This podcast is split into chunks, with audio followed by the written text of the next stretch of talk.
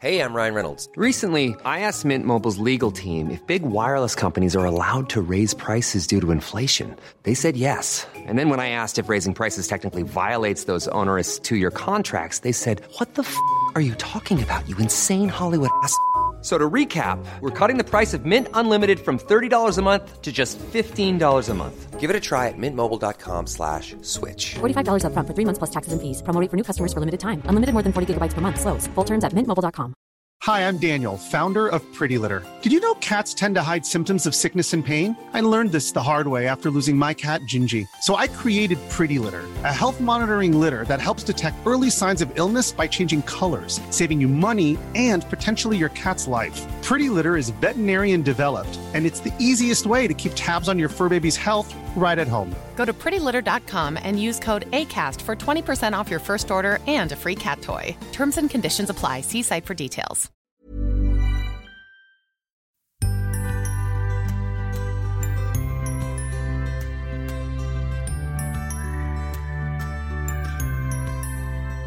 Just nu lever vi alla i en förändrad värld. Där ord som samhällsspridning, karantän och droppsmitta plötsligt har blivit vardag. Så kanske känner du, precis som jag, en ökad nivå av oro och rädsla. Och idag ska vi prata om just rädslor, men med fokus på barnen. Jag har dock på känn att även vi vuxna kommer få ett och annat tips på hur vi också kan förhålla oss till ämnet och hur vi undviker att föra över vår egen rädsla på våra barn.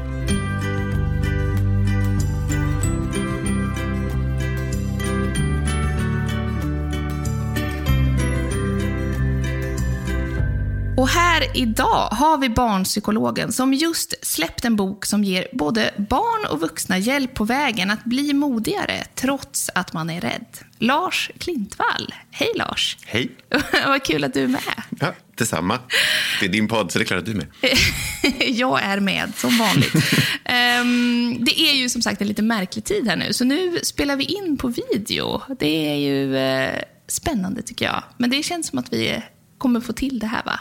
Absolut. Det verkar, det verkar lätt. Vi kommer inte gå tillbaka till att träffa människor sen Nej, efteråt. men precis. Vi bara sitta här hemma. Många känner ju kanske igen din röst redan här från podden Barnpsykologerna. Men nu har du ju också släppt precis en bok för barn som heter Veterinären som var rädd för hundar. Berätta lite, hur kom det sig att du ville skriva den här boken? Alltså, jag har ju skrivit den tillsammans med min eh, bästa kompis, Amanda LeCorny.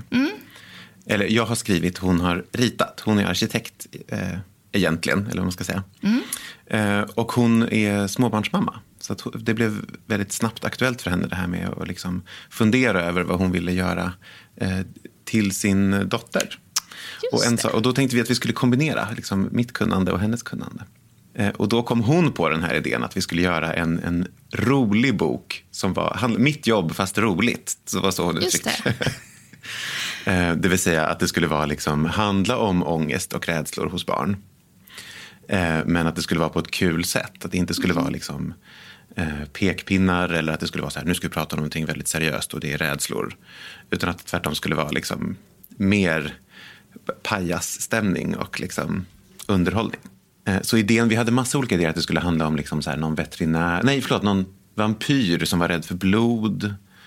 Eller någon rörmokare som var rädd för bajs. Ja, vi hade massa olika såna här. En polis som var rädd för folk som var utklädda. Alltså typ Just det. tjuvar med Ja, men masker på sig. Ja, sådär. Men ni landade, landade ändå i en veterinär som är rädd för Ja. hundar. Ja. Ja. Det ska bli jätteintressant idag. Prata lite mer om det här med rädsla och barn. För att det är ju någonting som man stöter på ganska ofta sen när de blir lite större. Ehm, Absolut, oundvikligen. Oundvikligen, ja precis. Jag ska också tipsa om att man får 25% rabatt på din bok hos Natur och kultur, om man nu såklart lyssnar på Rulla Vagn-podden. För vi har ett samarbete med Natur och kultur, så man kan bara gå in på nok.se rullavagn, så hittar man all information där.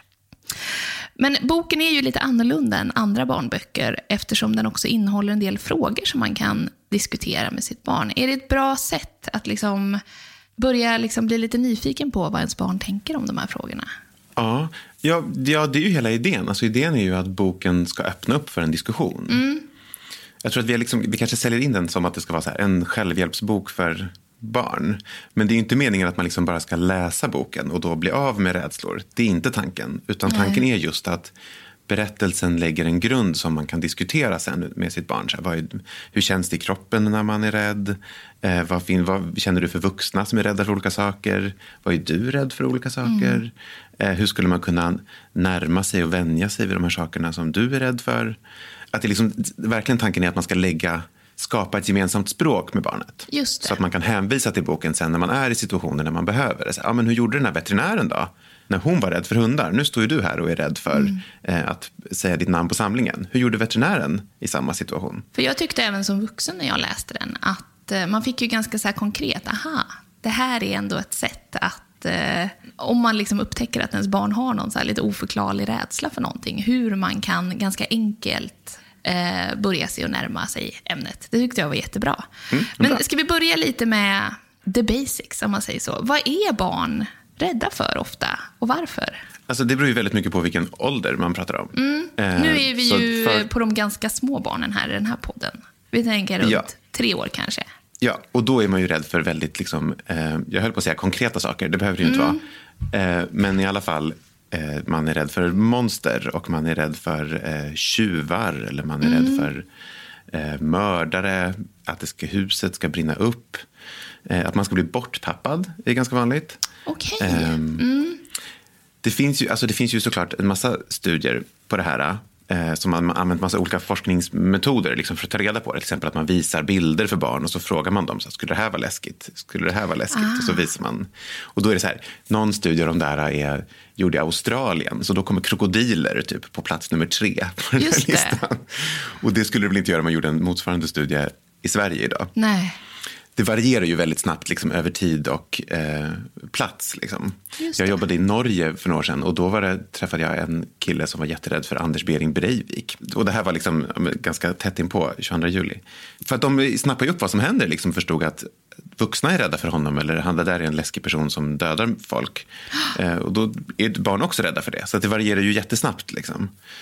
Eh, Men barn är också rädda. Jag tror att, att vi ganska lätt tänker att det är just de här sakerna som jag sa nu, som är liksom spöken och mörker och, och eh, åska och sånt här. Men barn är också rädda för liksom klimatförändringar och krig och, och liksom mer, vad ska man kalla det, vuxna ämnen som vi kanske inte tänker att barn är rädda för. För att de inte är med i Astrid Lindgren, typ. Eh, för att de hör ju vad vi pratar om och förstår ju att det som de vuxna är oroliga för ska man vara orolig för och då är de också det. Har vi också så här, alltså bara idag här på förmiddagen, så jag tror aldrig min tvååring har liksom aldrig sett en spindel på nära håll. Och så hade vi en spindel idag i köket, så jag sa kom och titta så här. Och helt plötsligt så ser jag bara hur hon så här, typ hoppar nästan en halv meter bakåt och blir jätterädd för den här lilla, lilla spindeln.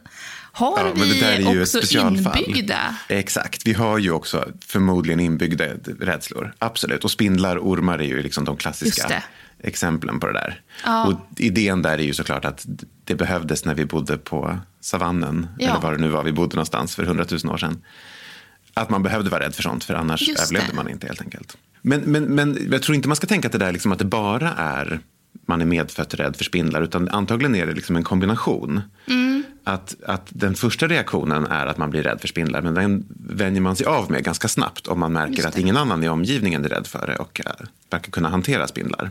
Att det finns en liten, det finns en liksom, det, är en lätt, det är lätt att lära in rädslor för spindlar, men det betyder inte att man inte kan bli av med det, utan det är mer som att det finns där som liksom en förberedd del i hjärnan. Så här, om det behövs så kan jag väldigt lätt bli rädd för spindlar. Just det. Och om det visar sig att spindlar inte är farliga, då kan jag vänja mig av med det ganska fort. Så.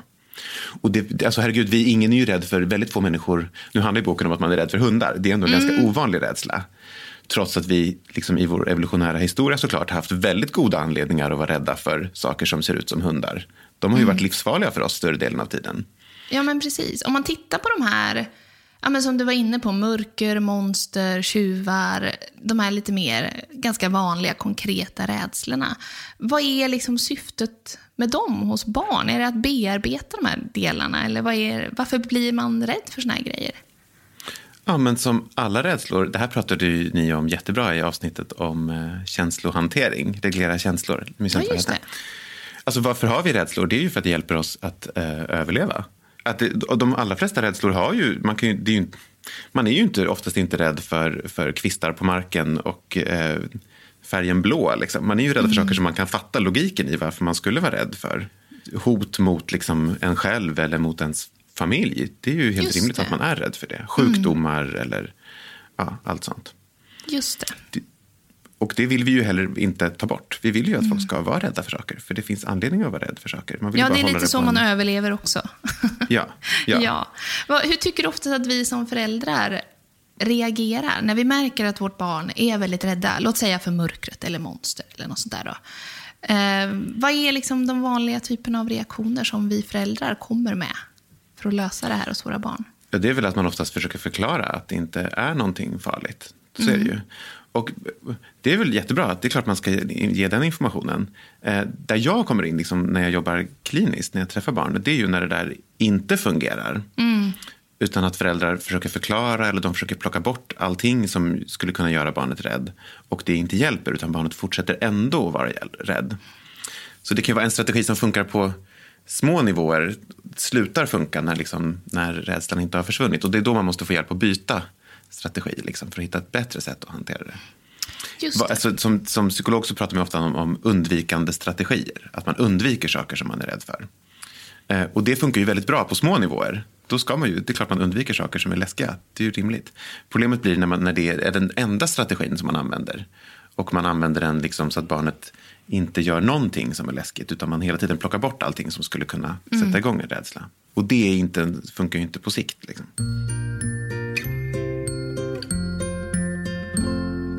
Om vi kommer in lite mer konkret på det här. Hur tänker du då när man ska hjälpa ett barn att hantera sin rädsla?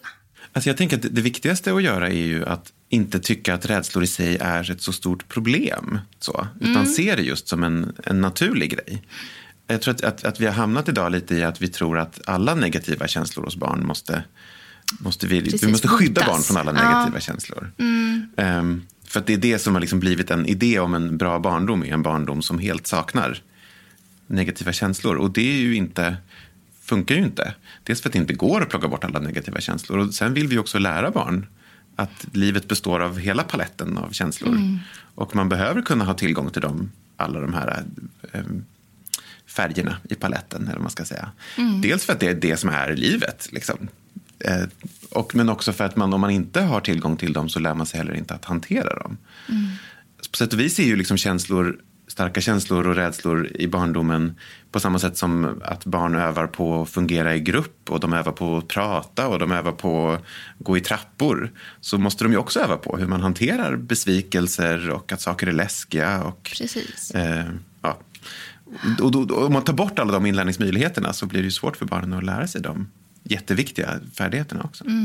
Kan man säga att genom att träna på det här när de är små, att de lär sig liksom en, jag menar, lite egen metod för hur de kan göra sånt här, så verkligen hjälper man dem på lång sikt kanske mot eh, ehm, ja, men liksom psykisk ohälsa på lite längre sikt. Kan man tänka så? Eller? Ja. Absolut, precis så tror jag att man ska tänka.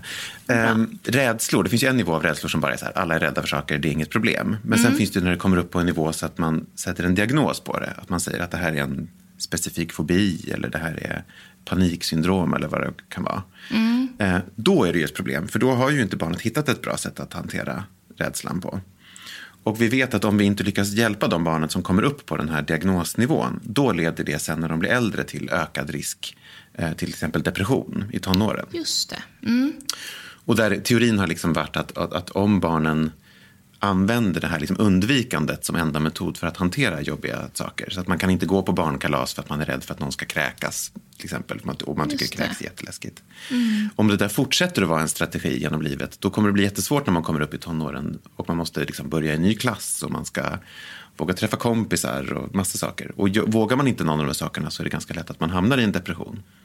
Och det är ju, förutom att det är väldigt jobbigt att vara i en depression, så, så vet vi att depression hos tonåringar är en dålig prediktor för till exempel skolresultat eller liksom hur man funkar socialt och sådär. Så att vi vill fånga upp barn så tidigt som möjligt som har problem med hur de ska göra när de blir väldigt rädda och hjälpa dem att hitta bra strategier att hantera det på. Har man också som barn eh, just olika förutsättningar för det här med oro, rädsla, ångest? Alltså, föds vi Medfött. lite olika? Ja, eller liksom att vi är olika känsliga för de här bitarna. Ja, det är alla som har träffat ett barn, höll jag säga, eller har träffat två barn, vet ju att barn är superolika i hur Ja. känsliga de är för eh, hur snabbt man går igång liksom, på till exempel eh, rädslor. Absolut, så verkar det vara. Och det betyder ju att olika barn har olika mycket att behöva öva på, eller man ska säga, för att hantera det där. Det är, ju dels är det ju det att det finns en medfödd komponent, men den andra är ju att vi som vuxna kring barnet också eh, modellerar eller visar upp hur man, gör, hur man kan hantera de här jobbiga känslorna när de kommer. Att vi har ju väldigt stor möjlighet som, som vuxna att visa dem. Så här, ja, när jag blir väldigt rädd, då hanterar jag det på det här sättet. Just Och då kan man ju antingen springa åt andra hållet och eh, vägra gå in i köket för att det finns en spindel där. Eller så säger man, fy fan, jag tycker spindlar är så otroligt läskigt. Men nu så plockar vi upp den och så hjälper vi den att flytta ut i trädgården istället. Precis. Jag kan känna där att jag, jag är sjukligt rädd för ormar. Och jag Ja, kan liksom inte... Jag kan inte hejda det här. När, även Den där när, första jag, reaktionen? Nej, och att jag... eh, Ja, men vi var liksom i höstas på ett sånt här tropikhus. Eh, och då är jag van vid att ormar är liksom i en egen avdelning. Så att jag vet att här ska inte jag gå in. Men Just så det, kom hinner jag in där och jag och min äldsta son då skulle gå själva. Medan min man skulle gå på så här, eh, middagspromenad med vår dotter. Eh, och då säger hon så här, nej men de, de här ormarna är utspridda lite här och där. Så de kan inte liksom fritt såklart. Men trots att jag vet att de är bakom glas så känner jag bara så här, jag, kan, jag kommer inte klara av att gå här och veta typ att vi tittar in i något akvarium och så ligger det en liten... Sådär. Jag kan nästan inte ens prata om det. Och det här känner jag ju så här, men det här är ju någonting som min eh, son, då, han är ju fem, han skojar ju om det här. eh, om att jag är rädd. Men Ja. just när man blir sådär själv, jag tror alla har väl någon sån där grej som man är... Nu är ju ormar är ju väldigt konkret, men där är det ju så att jag kan inte, trots att jag logiskt vet att ja, till och med att de ligger bakom glas, så kan jag ju inte hejda det här. Att jag tycker Nej, att men det är som det ju äckligt. ofta är med såna här rädslor, att man vet att det inte Ja. är logiskt, men att man ändå är rädd. Ja. Men ska, är det här någonting som jag måste ta tag i för att inte föra det här vidare? Eller hur ska man tänka? Det, det beror väl lite på hur din son är. Verkar, hur snappar han snabbt upp den här rädslan då? Och, och, eh, Nej, han skojar mest han? om det. Nej, han är inte rädd för ormar. Han tycker ju, Nej. jag tror att han tycker att det är lite lustigt, hela grejen. Så han vill ju gärna skrämma mig snarare. Men Ja, är det så att när man märker att så här, det här verkar bli ett problem även för honom, det är då man ska känna att så här, nu måste jag kanske också börja ta tag i det här. Och, ja, eh, precis så tror jag att man ska tänka. Jag tror inte Ja. man ska hålla på. Jag tror att det funnits tidigare, i alla fall liksom så här, om man håller på med KBT eh, inom psykologin, att man så fort du har en rädsla så måste du omedelbart behandla den. Och det är ju naturligtvis helt orimligt. Eh, Mm. Just det. det rimliga är ju att om man ser att liksom ens barn börjar snappa upp den där rädslan, då då är det Eh, dags. kanske man ska göra någonting med det. Och eh, jag tror, herregud, man kan ju leva ett liv och vara väldigt rädd för ormar. Det, oftast så gör ju inte det någonting. Nej. Om man inte bor i djungeln. Liksom. Eller om man är så rädd så att man liksom inte kan följa med på en semester. Eller man vågar inte gå på svamppromenad för att det en gång fanns en huggorm på den där ön man ska åka till. Då blir det ju tråkigt för en. Liksom. Men de allra flesta människor som är väldigt rädda för ormar gör ju alla saker som de vill göra i livet ändå. Och det är inte ett problem. Precis. Men det, när det blir ett problem är ju om man har ett barn som är rädd för hundra olika saker. Och då kanske man ska tänka så här, okej, ehm, vi måste kanske öva på den, den all, liksom, inställningen till hur man gör när man är rädd. Att man kanske ska tänka, okej, jag är väldigt rädd för ormar, men vi kan gå in på det här, eh, vad kallade du det, akvariet? Ja, men, i tropik. Tropikhuset. Tropik, tropikhuset. För det man vill visa sitt barn är, kolla, jag är superrädd för ormar, men vi går ändå Ja. in i tropikhuset. Åh, ja. Och då kan man ju fuska. Då kan man ju såklart fuska. Då kan man ju, du skulle ju kunna kolla på en dokumentär om ormar kvällen innan så att du redan har hunnit vänja dig. Jag ser att du liksom bleknar bara av, av, Mm. av tanken. Men om, om det nu skulle vara ett problem för din son, att det verkligen är så att han missar på massa roliga grejer i livet för att han Mm. hela tiden är rädd. Då kanske det skulle vara värt för dig att jobba på dina Precis. Mm. egna metoder så att du kan visa det för honom. Kolla, så här kan man också hantera rädslor. Just det.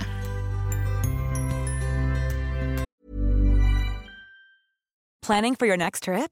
Elevate your travel style with Quince. Quince has all the jet setting essentials you'll want for your next getaway, like European linen, premium luggage options, buttery soft Italian leather bags, and so much more. And is all priced at 50 to 80% less than similar brands. Plus, Quince only works with factories that use safe and ethical manufacturing practices. Pack your bags with high-quality essentials you'll be wearing for vacations to come with Quince. Go to quince.com/pack for free shipping and 365-day returns. Mom deserves the best, and there's no better place to shop for Mother's Day than Whole Foods Market. They're your destination for unbeatable savings, from premium gifts to show-stopping flowers and irresistible desserts. Start by saving 33% with Prime on all body care and candles. Then get a 15-stem bunch of tulips for just $9.99 each with Prime. Round out Mom's menu with festive rosé, irresistible berry chantilly cake, and more special treats. Come celebrate Mother's Day at Whole Foods Market.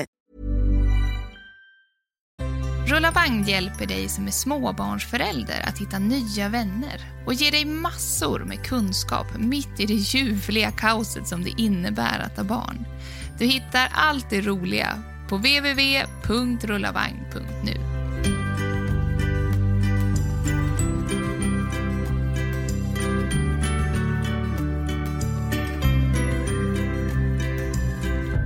Ja, nu släpper vi det här med ormar, tycker jag. Vi släpper ormarna. Vi, vi går vidare. Men, Är du, känns, det... känns du bekväm med hundar? Det, känns, det kändes som Ja, var- hundar är helt okej för mig. Absolut. bra. ja, det är lugnt.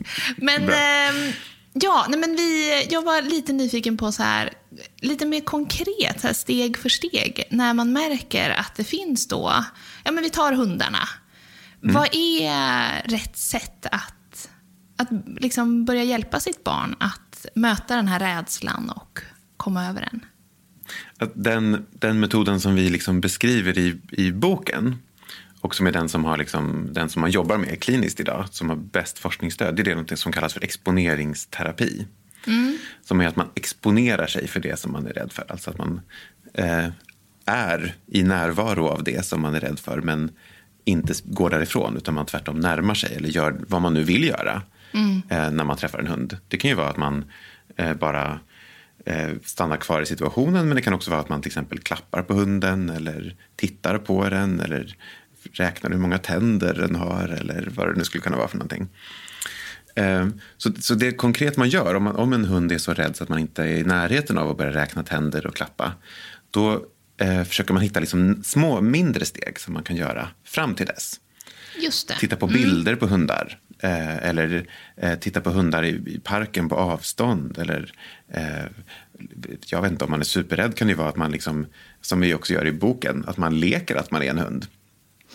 Just det. Det brukar vara sånt som barn har ganska lätt, till, lätt för. Att, att leka saker som man är rädd för. Det är ju oftast inte ett problem. Och det kan man utnyttja. Eh, men att, och sen hundar är ju, herregud, det finns ju hundar som är dubbelt så stora som en tvååring och det finns hundar som är mindre än en tvååring. Och det är säkert väldigt stor skillnad då. Hundar som skäller, hundar som inte skäller. Att man kan, liksom kan hitta en, någon, var på stegen av läskiga saker skulle vi kunna börja vänja oss. Just När, det. och när man är färdig med det steget så kan man gå vidare ett snäpp upp tills man närmar sig den där riktigt läskiga hunden. Men eh, svaret på den här frågan är helt enkelt att man behöver inte vara så rädd för det här, att föra över sina rädslor, utan snarare så här, att tänka på hur för jag över ett bra sätt att hantera mina rädslor på. Ja. Och herregud, man ska inte, ingen människa är en perfekt förälder. Man är också ibland rädd och springer därifrån och kan inte hantera sin rädsla. Nej. Och herregud, Lämnar barn, man är mänsklig och, och går. barn ska se Ja. sina vuxna vara mänskliga också. Liksom. Ja. Det behöver man inte ha dåligt samvete för. Ja, alltså jag tänkte här att vi ska få lite konkreta exempel. För vi har också fått några lyssnarfrågor på Instagram Ja, den här gången. Så de är i kortformat. Normalt är ju frågorna ganska långa, men idag blir det kortisar. Ja. Hej Rullavagnpodden. Min dotter är väldigt rädd för skällande hundar. Hur ska man bemöta rädslan? Mormor och morfar har hundar, varav den ena pratar inom citationstecken väldigt mycket. Så det är lite av ett problem när man hälsar på. Jag vill inte göra rädslan värre genom att bemöta det på fel sätt. Hur ska jag göra? Mm. Nu har vi ju boken här om eh, veterinären som är rädd för hundar. Hur ska den här föräldern hantera den här lilla hundrädda tjejen? Men fördelen med just skäller är ju att det kan man ju faktiskt separera ifrån den faktiska hunden. Man kan ju lyssna på inspelningar av hundar som skäller tills det inte längre är läskigt. Eh, man kan kolla på YouTube på hundar som skäller väldigt högt. Och man kan ju liksom vara hemma hos mormor och morfar och ha hunden, stänga in hunden i ett annat rum till att börja med. Så kan den stå där och skälla. Och det är bra att den skäller, för då vänjer man ju sig vid det. Mm. Eh, Det viktigaste tror jag som man inte vill göra är ju att sluta åka till mormor och morfar. Och det beror ju lite på hur rädd det här barnet är. Det kan också vara så att barn pratar ju mycket och kan säga saker. Jag tycker det är så läskigt när hundar skäller. Men att det behöver inte betyda så mycket. Det kan också vara att de, de konstaterar det. Jag tycker det är lite läskigt. Men det betyder inte att de inte vill åka dit. Så man ska heller inte liksom övertolka om ett barn säger att den är rädd för saker. Det kan också vara att de konstaterar det är lite läskigt men jag kan fortfarande göra det. Och det. Då vill man ju verkligen inte undvika det av den anledningen bara för att barnet säger att det är lite jobbigt. Nu är det säkert inte så. Då skulle hon inte ha skrivit en fråga. Det måste ju vara att barnet vägrar åka dit. Annars hade det ju inte varit en issue. Liksom. Men jag tänker, det är typ exempel på när man verkligen kan bryta ner det till enklare steg. Till exempel bara lyssna på inspelningar skulle vara ett enkelt sätt att jobba med det. Är det när man märker att det liksom blir väldigt begränsande i barnets vardag och att man själv inte riktigt lyckas som förälder att så här, ja, vi har försökt att vänja, vi har försökt att prata om det logiskt men det blir ändå att vi får begränsa vår vardag eh, Ja. för att komma runt den här rädslan. Är det då man ska söka hjälp? Ja, och precis. Om barnet inte kan göra, om barnet säger så här, jag vill egentligen börja på eh, ballett. Men jag kan inte för att det är så läskigt och att Mm. Just de det. andra tittar på mig eller någonting. Det är då, när barnet själv upplever att den liksom begränsar sitt liv, att den missar, Mm. går miste om saker, det är då man ska göra någonting med det. Och man kanske inte ska springa på den här knappen direkt. De allra, allra flesta rädslor går ju över av sig självt. Mm. Barn är ju så snabba, de uppstår snabbt och de kan försvinna snabbt. Så att man kan ju ge det en månad eller två och se Mm. om det försvinner automatiskt. Just det. Så kan det ju också vara. Och man kan ju testa att liksom lite bara avdramatisera det. Att bara så här, ja ja, du är lite rädd för det här. Och sen så kan man låta det ligga där utan att man pratar om det ett litet tag. Så att det liksom inte blir för mycket uppmärksamhet kring det. Barn är ju, kan ju snabbt haka på beteenden just för att de får uppmärksamhet på någonting. Att det kan vara lite kul att jag är jätterädd för det här. För då, blir mamma helt till sig och börjar prata om, vi har jättemysiga samtal om att jag är rädd för hundar varje gång jag säger det. Det kanske man heller inte vill gå in i för mycket. Utan man kan ju liksom lite strunta i det en period och se om det försvinner av sig självt. Så skulle jag tänka. Ja. Alltså vi hade då, förra sommaren så var vår son superrädd för sommarskuggan. Som Ja. jag vet att ganska många barn har en liten så hatkärlek till. Gud, ja. Ehm, och Eh, det här kom ju såklart. Han vaknade liksom kallsvettig på eh, kvällarna och var jätterädd och han pratade väldigt mycket om det här. Eh, och då uppfann jag ett litet sommarskuggespray här hemma med en bild så här, med en överkryssad sommarskugga som jag hade då officiellt beställt på nätet som kom hem. Ehm, Men, som du hade låtsats beställt hem jag tillverkade den här flaskan då. Extremt Med, ambitiöst. ja, nej, men jag tänkte så här, monsterspray har man ju talas om. Och Mm. eh, då sprayade vi sängen liksom på kvällen eh, och sådär. Och då gick det plötsligt jättebra. Eh, och smart. missade vi det så väckte han oss mitt i natten och eh, skulle spraya. Men sen har jag tänkt på efteråt så här, är det där det kanske var liksom helt tvärtom mot hur man borde göra. För rent logiskt så vet han ju, alltså han, han är ju lite i det där landet mellan att så här, finns sommarskuggan på riktigt eller inte? Ehm, vilket eh, kan vara ganska många saker i barns värld som är så här, lite Mittemellan, mittemellan. Ja. Ja. Och så tänkte jag efteråt, så här, det här kanske var det dummaste man kan göra med att verkligen så här, gå med honom i att så här, ja, det här botar vi med ett spray. Men det var väl en jättebra lösning. Herregud. Ja, det där är ju tekniskt ett undvikande. Absolut. ja, det är det verkligen. Ja, det är klart att det är. Så det egentligen borde jag ju säga att det var en dålig idé. Men om det där funkade och det är inte som att han har 20 andra fobier som du måste spraya. Du går inte upp fyra gånger per natt för att spraya i sängen. Nej. Nej, Nej. men herregud. Det var väl en jättebra okej. metod. Ja. Och det är ju som du säger, det gick ju över ganska snabbt. Det här höll i sig Ja. några veckor. Ehm, och nu har vi ju inte använt det här sprayet på sen i somras. Men ehm, Det låter, inte som, det låter som en jättekul okej. lösning. Ja. du får väl godkänna det. Ja. Ehm, alltså just sömn är ju lite speciellt. För det är ju lite mäckigt att hålla på med rädslor just när ett barn ska sova. Eller hur? Då skulle man liksom behöva Mm. lyfta ut det, att vänja sig vid sommarskuggan på eftermiddagarna. Att ni liksom jobbade med det i någon annan situation. Mm. Och det kanske blir ett lite onödigt stort projekt att dra igång om det går att lösa så där enkelt. Eller Mm. enkelt, jag vet inte, det låter ganska svårt att bygga en, rita en, en sommarskuggespray. Ehm, men det låter som en mycket enklare lösning, absolut. Mm. De är väldigt medvetna om det här på SVT förresten, att barn är rädda för sommarskuggan. Ja, de är det. Ja, ja, de får jättemycket e-mails och sådär. Och de, jag tror att de tänker att det här verkligen är så här, ja, men de verkar ha en väldigt bra inställning till det. Just som är, det är bra, sommarskuggan, vi vet att sommarskuggan inte finns på riktigt. Det är bättre att barn övar på att de hanterar rädslor för sommarskuggan än att de måste hantera rädslor för corona eller någonting som vuxna på riktigt inte vet om det är farligt eller hur farligt det är och vad Just som kommer det. hända. Sommarskuggan vet vi ju är påhittad och vi vet att Väldigt den konkret. finns Ja, exakt. Så där kan ju föräldrar med trygghet säga så här, men det här, det här är bara en rädsla som du har. Det finns ingenting som faktiskt är farligt och du kan vänja dig vid den här rädslan. Det tror jag att de har helt rätt i. Jag tror att Sommarskuggan kommer lära en hel generation barn bra sätt att hantera rädslor. Ja. Förhoppningsvis. Ja, det är verkligen sant. Vi kommer faktiskt in på det här med vad som händer just nu i nästa lyssnarfråga här. Hej, mitt barn är ännu ganska litet, men i bekantskapskretsen märker jag att barnen inte riktigt har förstått det här med corona och till exempel vad karantän är för något. Hur pratar man med barn om rädsla för coronaviruset? Mm. Det här funderar såklart alla som har lite större barn på. Hur, vad är lagom mycket och rätt nivå för barn när det gäller sådana här allvarliga frågor? Eller klimatkrisen eller något annat som pågår. Men just nu är ju coronakrisen väldigt aktuellt i allas Mm. liv.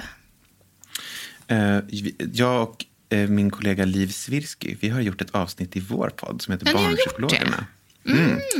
Ehm, Perfekt. Där jag intervjuar Liv om bra sätt att prata om eh, just corona och hur man lever i karantän. Så det kan man lyssna på om man Mm. Ja, vill det. superbra. Men jag, det, absolut viktigaste med just corona och barn tänker jag är att, att förklara för barnen att det här är någonting som vi gör för andras skull. Att vi är i karantän är någonting som vi gör för att det finns personer som det är farligt att få corona. Och vi vill inte smitta dem. Om vi råkar bli sjuka så vill vi inte sprida det till dem. Att man vill vara väldigt, väldigt tydlig för barn, med barn att, att det här är inte för barnens skull som vi har karantän. Utan det är ju för äldre personer och folk som är, har andra sjukdomar. Det är de som vi gör det här för. Så det här är en, en godhetshandling snarare, att vara i karantän. Det, snarare att än någonting som vi gör för att skydda oss själva. Ja, det tänker jag är jätte, jätteviktigt. Och det är väl viktigt för oss vuxna, jag att säga, att komma ihåg Påminna också. sig om, ja. ja verkligen. Mm. Någonting som kan vara aktuellt just nu är ju det här om barn uttrycker att de är rädda att någon som man älskar ska dö. Jag tänker på mormor, farfar, vem det nu kan vara. Och just döden är ju någonting som man märker är väldigt stort för barn och hur de ska ta in det. Och också, tycker jag som förälder, väldigt svårt att prata om på ett bra sätt. Hur ska man hantera det här, tycker du? Om, om, en bar, om barnet kommer till en och är jätterädd att någon som man har i familjen eller någon man känner ska dö. Hur hanterar man det på ett bra sätt? Det man inte ska göra är ju börja garantera saker. För det är ju ett undvikande att säga nej, det kommer inte hända. Hon Mm. kommer aldrig dö. Farmor kommer aldrig dö. Nu tror inte jag att det är någonting som föräldrar gör längre. Jag tror att det var förr som man Just sa sånt. slätade över det. Ja, Ja, exakt.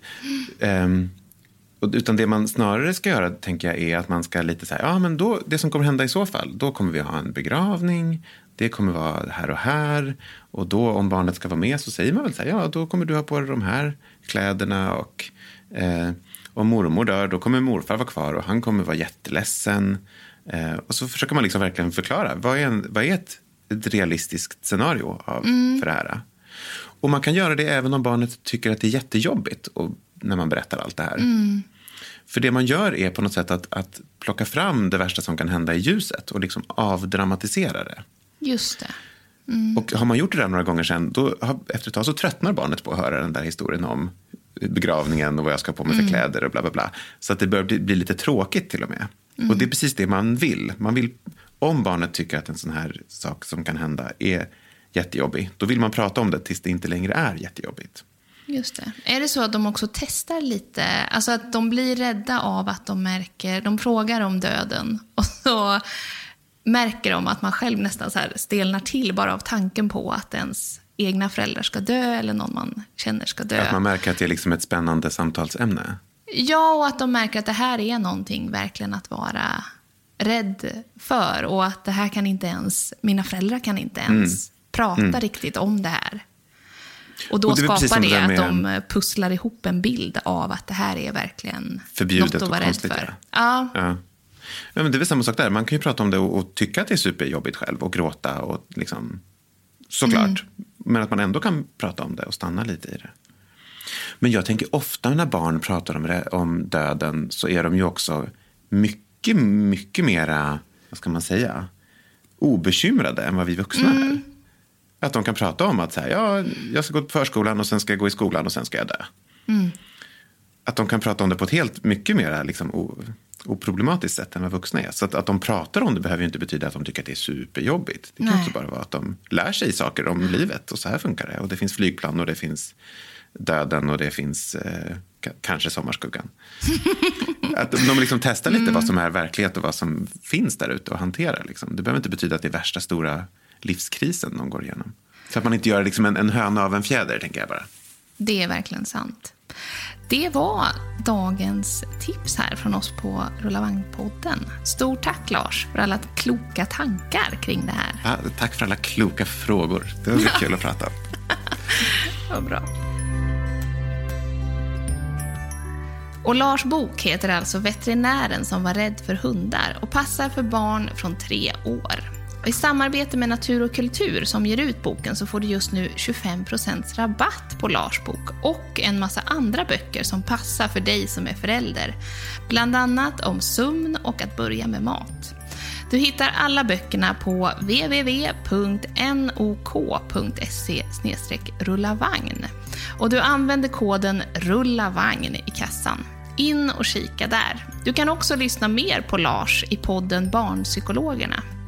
Ta hand om dig så hörs vi nästa vecka.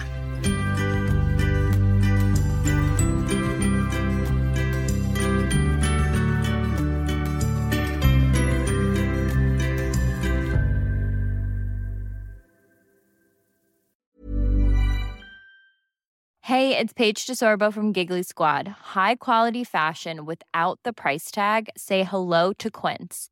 I'm snagging high-end essentials like cozy cashmere sweaters, sleek leather jackets, fine jewelry, and so much more. With Quince being 50 to 80% less than similar brands. And they partner with factories that prioritize safe, ethical, and responsible manufacturing. I love that. Luxury quality within reach. Go to quince.com slash style to get free shipping and 365 day returns on your next order. Quince.com slash style. Imagine the softest sheets you've ever felt. Now imagine them getting even softer over time. That's what you'll feel with Bowl and Branch's organic cotton sheets. In a recent customer survey, 96% replied that Bowl and Branch sheets get softer with every wash. Start getting your best night's sleep in these sheets that get softer and softer for years to come. Try their sheets with a 30-night guarantee. Plus, get 15% off your first order at bowlandbranch.com. Code BUTTERY. Exclusions apply. See site for details.